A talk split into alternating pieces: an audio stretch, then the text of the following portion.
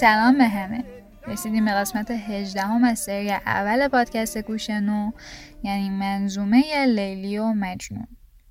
همونطور که تو قسمت قبل شنیدیم لیلی و مجنون یک سری نامه برای هم فرستادن و ضمن اون نامه ها به هم گفتن که هنوز چقدر بیقرار هم و در انتظار هم دیگن اما توی قسمت جدید خواهیم خون که یعنی من خواهم خون شما خواهید شنید که لیلی قاصدی میفرسته به سمت مجنون تا مجنون رو براش بیاره و بتونه یه قراری رو فراهم کنه تا اینا همدیگه رو ببینن از نزدیک.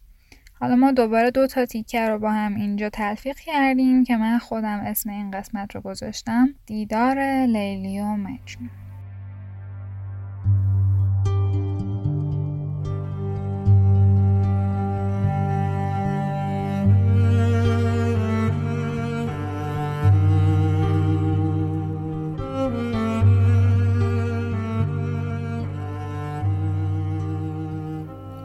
لیلی نک لعبت حساری دزبانوی قلعه اماری. گشت از غم یار چون دم مار یعنی به هزار غم گرفتار. شویش همه روزه داشتی پاس پیرامون در شکستی الماس. روزی که نواله بی مگس بود شب زنگی و حجره بی اساس بود. لیلی به در آمد از در کوی مشغول به یار و فارغ از شوی. می جست کسی که آید از راه باشد ز حدیث یارش آگاه. ناگاه پدید شد همان پیر کس چارگری نکرد تقصیر. پیر از سر مهر گفت کی ماه آن یوسف بی تو مانده در چاه. از نیک و بد خودش خبر نیست جز بر ره لیلیش خبر نیست. لیلی که شد آگه از چنان حال شد سرو بنش ز ناله چون نار گفتا منم آن رفیق دلسوز کز من شده روز او بدان روز. او بر سر کوه می زند آه من جا فتاده در بن چاه. از گوش گشاد گوهری چند بوسید و به پیش پیر افکند.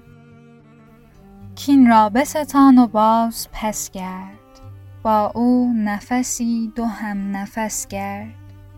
نزدیک من آرش از ره دور چندان که نظر کنم در آن نور. بینم که چه آب و رنگ دارد. در وزن وفا چه سنگ دارد. پیران دور سفته بر کمر بست. زان در نسفته رخت بربست شد کوه به کوه تیز چون باد. گاهی به خراب و گه به آباد. تا عاقبتش فتاده بر خاک. در دامن کوه یافت غمناک. مجنون که ز دور دید در پیر چون طفل نمود میل بر شیر زد بر ددگان به تندی آواز تا سر نکشند سوی او باز. چون وحش جدا شد از کنارش پیر آمد و شد سپاسدارش. گفت ای به تو ملک عشق بر پای تا باشد عشق باش بر جای. لیلی که جمیله جهان است در دوستی تو تاب جان است. دیری است که روی تو ندیده است نز لفظ تو نکته ای شنیده است. کوشد که یکی دمت ببیند با تو دو به دو به هم نشیند. تو نیز شوی به روی او شاد از بند فراق گردی آزاد. مجنون کمر موافقت بست از کشمکشم مخالفت رست. پی بر پی او نهاد بشتافت. در تشنگی آب زندگی یافت. پیر آمد و زانچه کرد بنیاد با آن بت خرگهی خبر داد. خرگاه نشین بت پری روی همچون پریان پرید از آن کوی. زان سوتر یار خود به ده گام آرام گرفت و رفت از آرام. فرمود به پیر که جوان مرد. زین بیش مرا نماند نابرد. زین گونه که شم می فروزم گر پیش ترک روم بسوزم. شویست مرا اگرچه خفته است. این حال نه از خدا نهفته است. زان حرف که عیبناک باشد آن به که جریده پاک باشد. تا چون که به داوری نشینم از کرده خجالتی نبینم. پیر از بر آن بهار نوبر آمد بر آن بهار دیگر. دیدش به زمین بر افتاده آرام رمیده هوش داده. بادی ز دریغ بر دلش راند آبی ز سرشک بر وی افشاند. گفت این چه بهار بود؟ گویی کاورد به ما عبیر بویی این بوی نه بوی نوبهار است بوی سر زلف آن نگار است. چون من شده ام به بوی می مست می را نتوان گرفت بر دست. کرد آنگهی از نشید آواز این بیتک چند را سرآغاز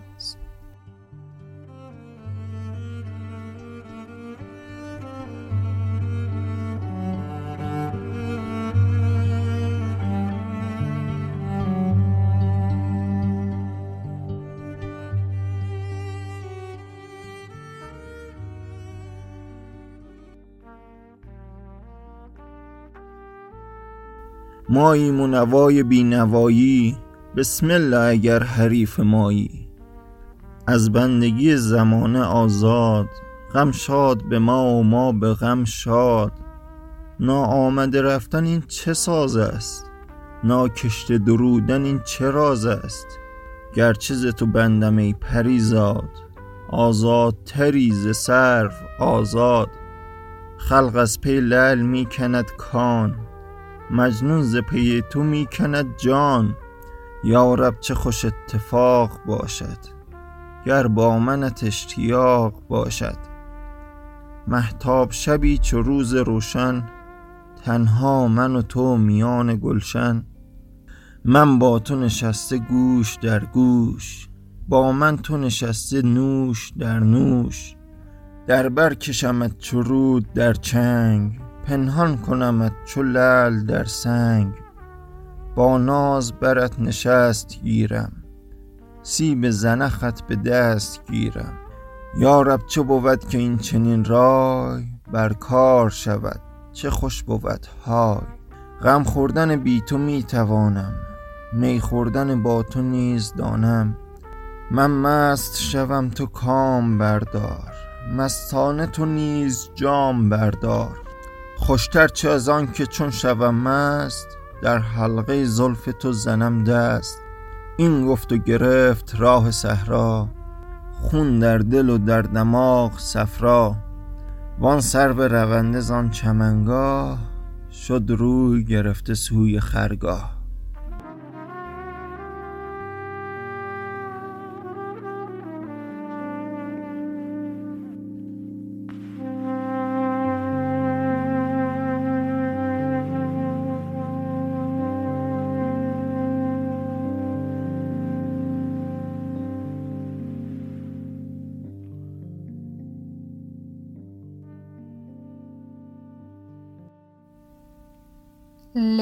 که لعبت حساری یعنی اون جواهری که محصور شده بود یعنی لیلی که در واقع زندانی شده بود. دزبانو هم یعنی بانوی که توی قلعه قرار گرفته بود و نگهبان داشت. چویش همه روزه داشتی پاس هر روز نگهبانیشو می‌داد. پیرامون دور شکستی الماس.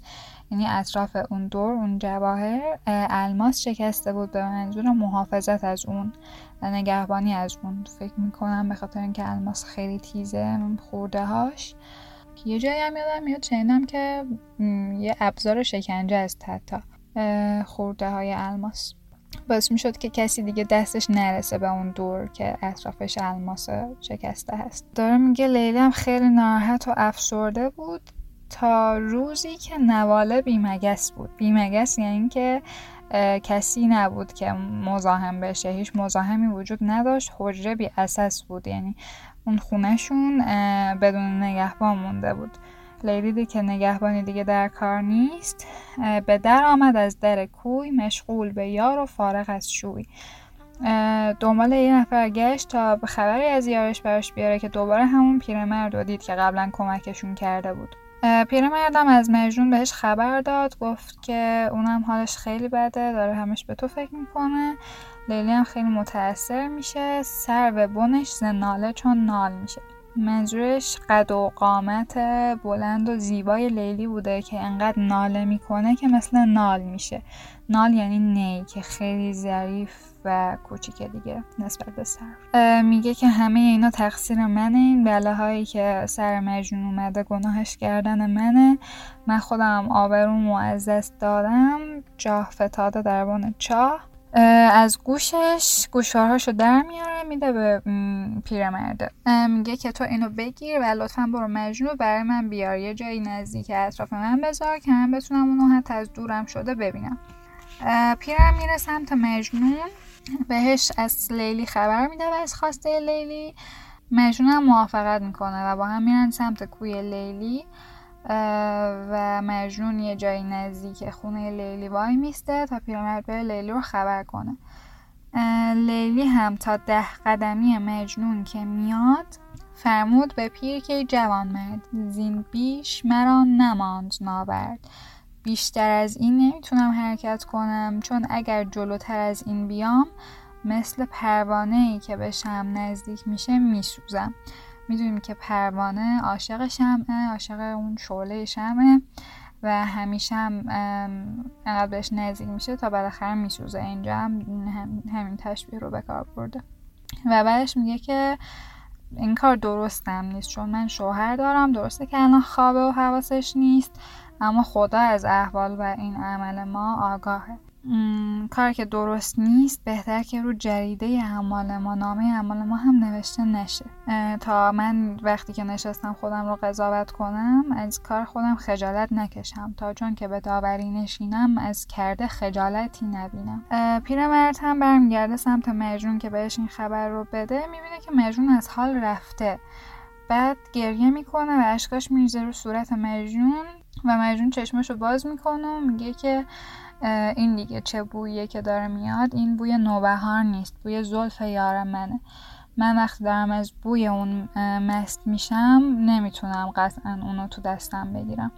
چون من شدم به بوی می مست می را نتوان گرفت بر دست. بعد یک آواز بلندی سر میده و چند بیت رو شروع می‌کنه به خوندن تا صداش به گوش لیلی برسه. خب بخش دوم هم نکته خاصی برای توضیح نداره. امیدوارم که فقط از ابیاتش لذت برده باشین. من فکر می‌کنم کسایی که از اول همراه گوشانو بودن و همه قسمت رو گوش کردن الان دیگه به اون درجه رسیدن که فقط با شنیدن ابیات معنی براشون روشن باشه و احتیاج به توضیح نداشته باشن. به خصوص واسه بخشای ساده تر مثل همین بخش.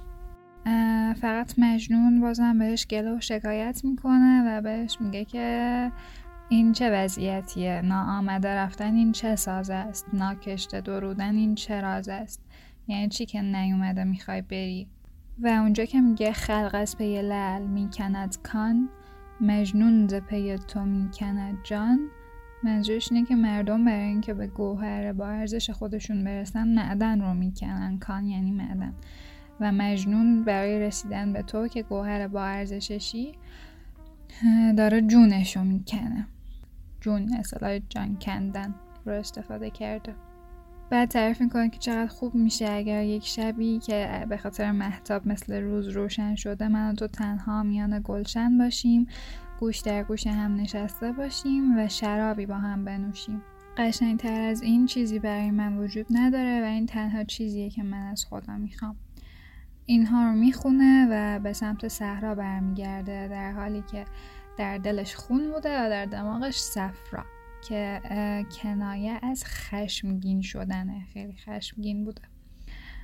وان سر به رونده هم از چمنگاه به سمت خرگاهش برمیگرده یعنی لیلی برمیگرده به خونش.